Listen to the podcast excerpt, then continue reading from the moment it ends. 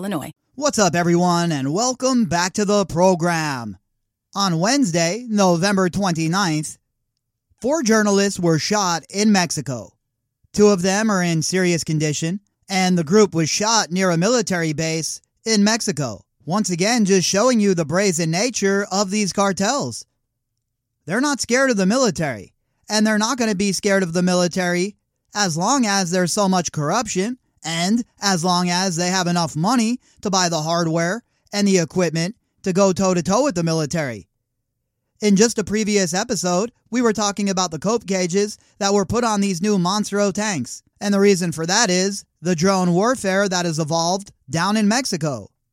So when you have all of this stuff cracking off, then you have these journalists that are getting shot right next to a military base. Do you think that anybody has confidence in the country to protect them? Do you think that the people of Mexico have confidence in AMLO and the government? They do not. I have a lot of friends who are Mexican nationals and who still live in Mexico, and the absolute corruption that they deal with on basically a daily basis is just ridiculous. And like I've said before, anytime I've ever been to Mexico, I've never been scared of the people living in Mexico. I've always been fearful of the federales. They're the only ones that have ever given me any issues ever while I've been visiting. 20 bucks here, oh, you're going to get a ticket there, you know, the whole rigmarole. Meanwhile, while I was backpacking through Baja in the late 90s, all the people that lived there were so nice, so kind, so willing to give you food, whatever. But the federales, forget it. They were the worst. Now, obviously, things have changed since the late 90s, considering we have the war on drugs cracking off now in Mexico, thanks to Mr. Calderon. But back in the 90s, early 2000s, before 2006, the biggest fear for Americans down in Mexico, for the most part, as long as you weren't down there looking for trouble, was getting rolled by the federales. But things are a lot different now. And with the war on drugs the way it is, everyone's a target, especially journalists. So today we have two articles. The first from El País that's talking about the journalists who got shot, and then the second article is AMLO coming on hands and knees and asking America to send in trainers to help with the war on drugs. Remember all the tough talk from AMLO? Remember all the bullshit? How there's no problems in Mexico? All the nonsense? Well, guess what? He was lying to you. This first article was originally published by the AP. There's no author here, so I'm going to guess AP staff. But either way, headline Five journalists were shot in one day in Mexico, officials confirm. The news photographers had been covering one of the many homicides that occur on a near daily basis. Mexico's president said Wednesday that two of four news photographers who were shot Tuesday are in serious condition, as prosecutors confirmed that a fifth journalist was shot and wounded the same day. The four photojournalists were shot near a military barracks in southern Guerrero state after they returned from a crime scene. They had been covering one of the many homicides that occur on a near daily basis in the violence racked city of Chilpancingo. President AMLO said, We must regret this, referring to the shooting, but did not offer any information on a possible motive in the attack. Do we really need AMLO to tell us what the motivation was? The motivation is the cartels, they don't want the journalists to tell the truth. And if they do, well, this is their fate. Either you play ball or you get ghost, one or the other. And journalists down in Mexico, they definitely know the deal.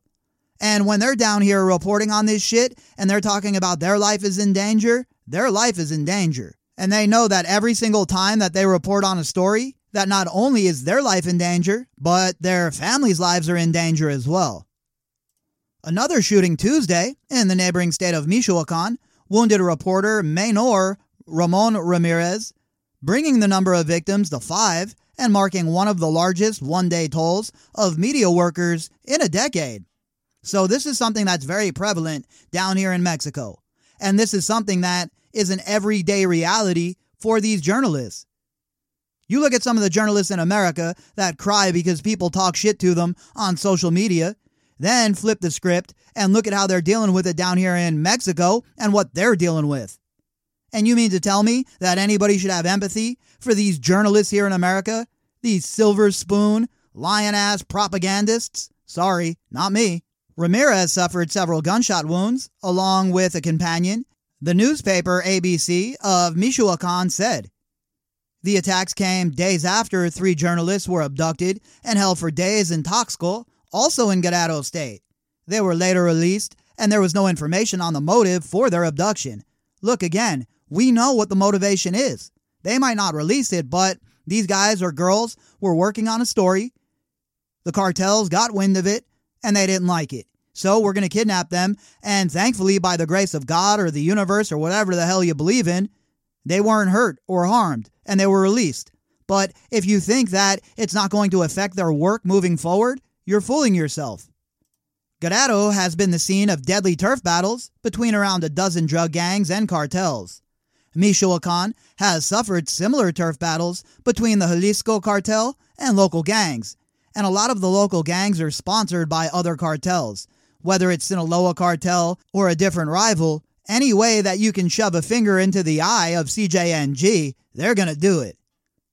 The shootings and abductions on Tuesday mark some of the largest mass attacks on reporters in one place in Mexico since one day in early 2012 when the bodies of three news photographers were found dumped in plastic bags in a canal in the Gulf Coast city of Veracruz.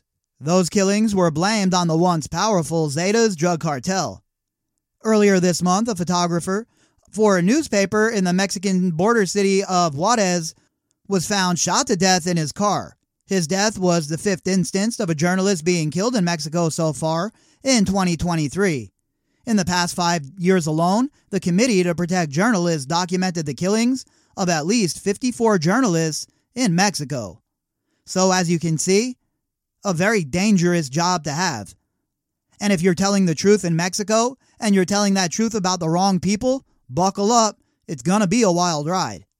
And considering what we just talked about, this next article shouldn't surprise anybody.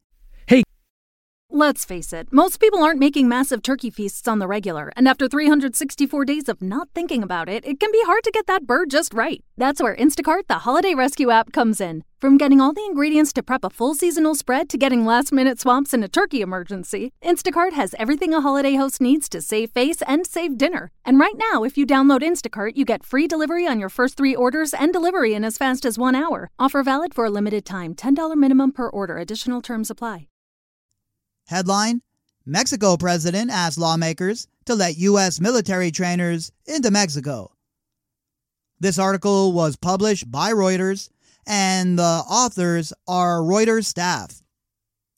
And this is pretty ironic considering AMLO had all that to say about America, closed down the task force that was working in Mexico, said that they don't need American help, they're going to do everything on their own. Well, how's it working out, AMLO? How are those hugs and not bullets treating you and the Mexican people? Not so good, right? And unfortunately, AMLO is just your typical far left leader who makes a whole bunch of promises but doesn't live up to any of them. Mexico's president has requested permission from the Mexican Senate to allow a group of U.S. military personnel to enter the country to train Mexican special forces in early 2024, according to an announcement in the Senate's official gazette. Now, this has always been controversial, American troops in Mexico, but it's always been something going on. And of course, the DEA has always had a foothold in Mexico.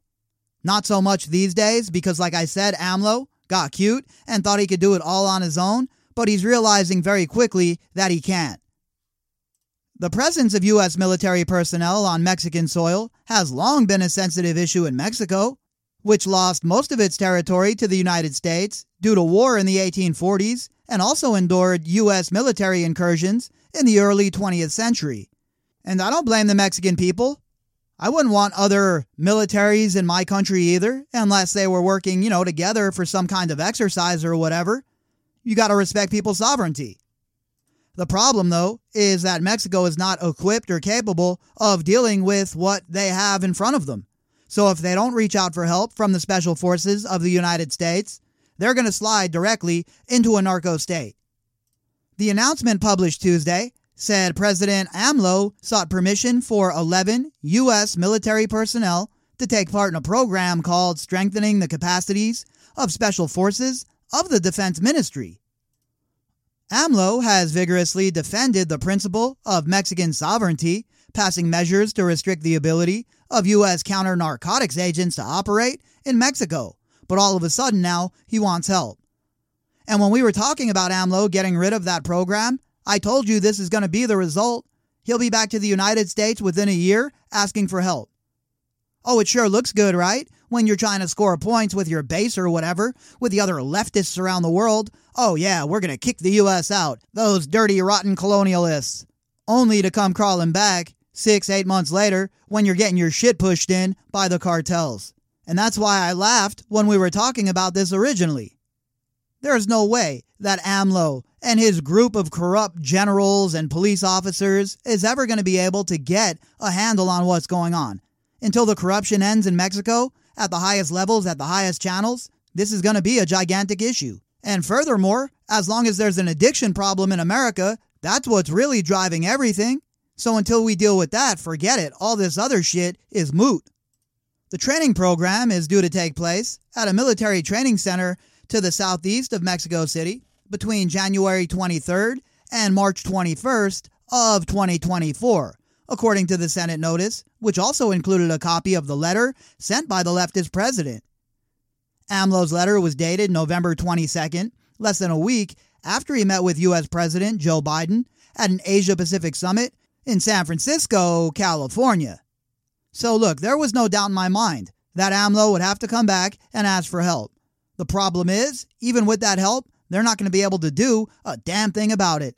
And that's because everybody's looking for a bag and the corruption runs so deep down there that it's going to take a monumental shift to fix it.